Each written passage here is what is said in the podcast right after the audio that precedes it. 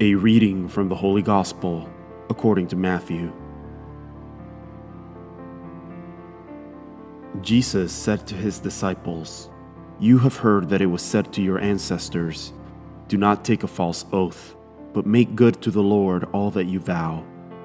But I say to you, Do not swear at all, not by heaven, for it is God's throne, nor by the earth, for it is his footstool, nor by Jerusalem, for it is the city of the great king. Do not swear by your head for you cannot make a single hair white or black. Let your yes mean yes, and your no mean no. Anything more is from the evil one. The Word of the Lord.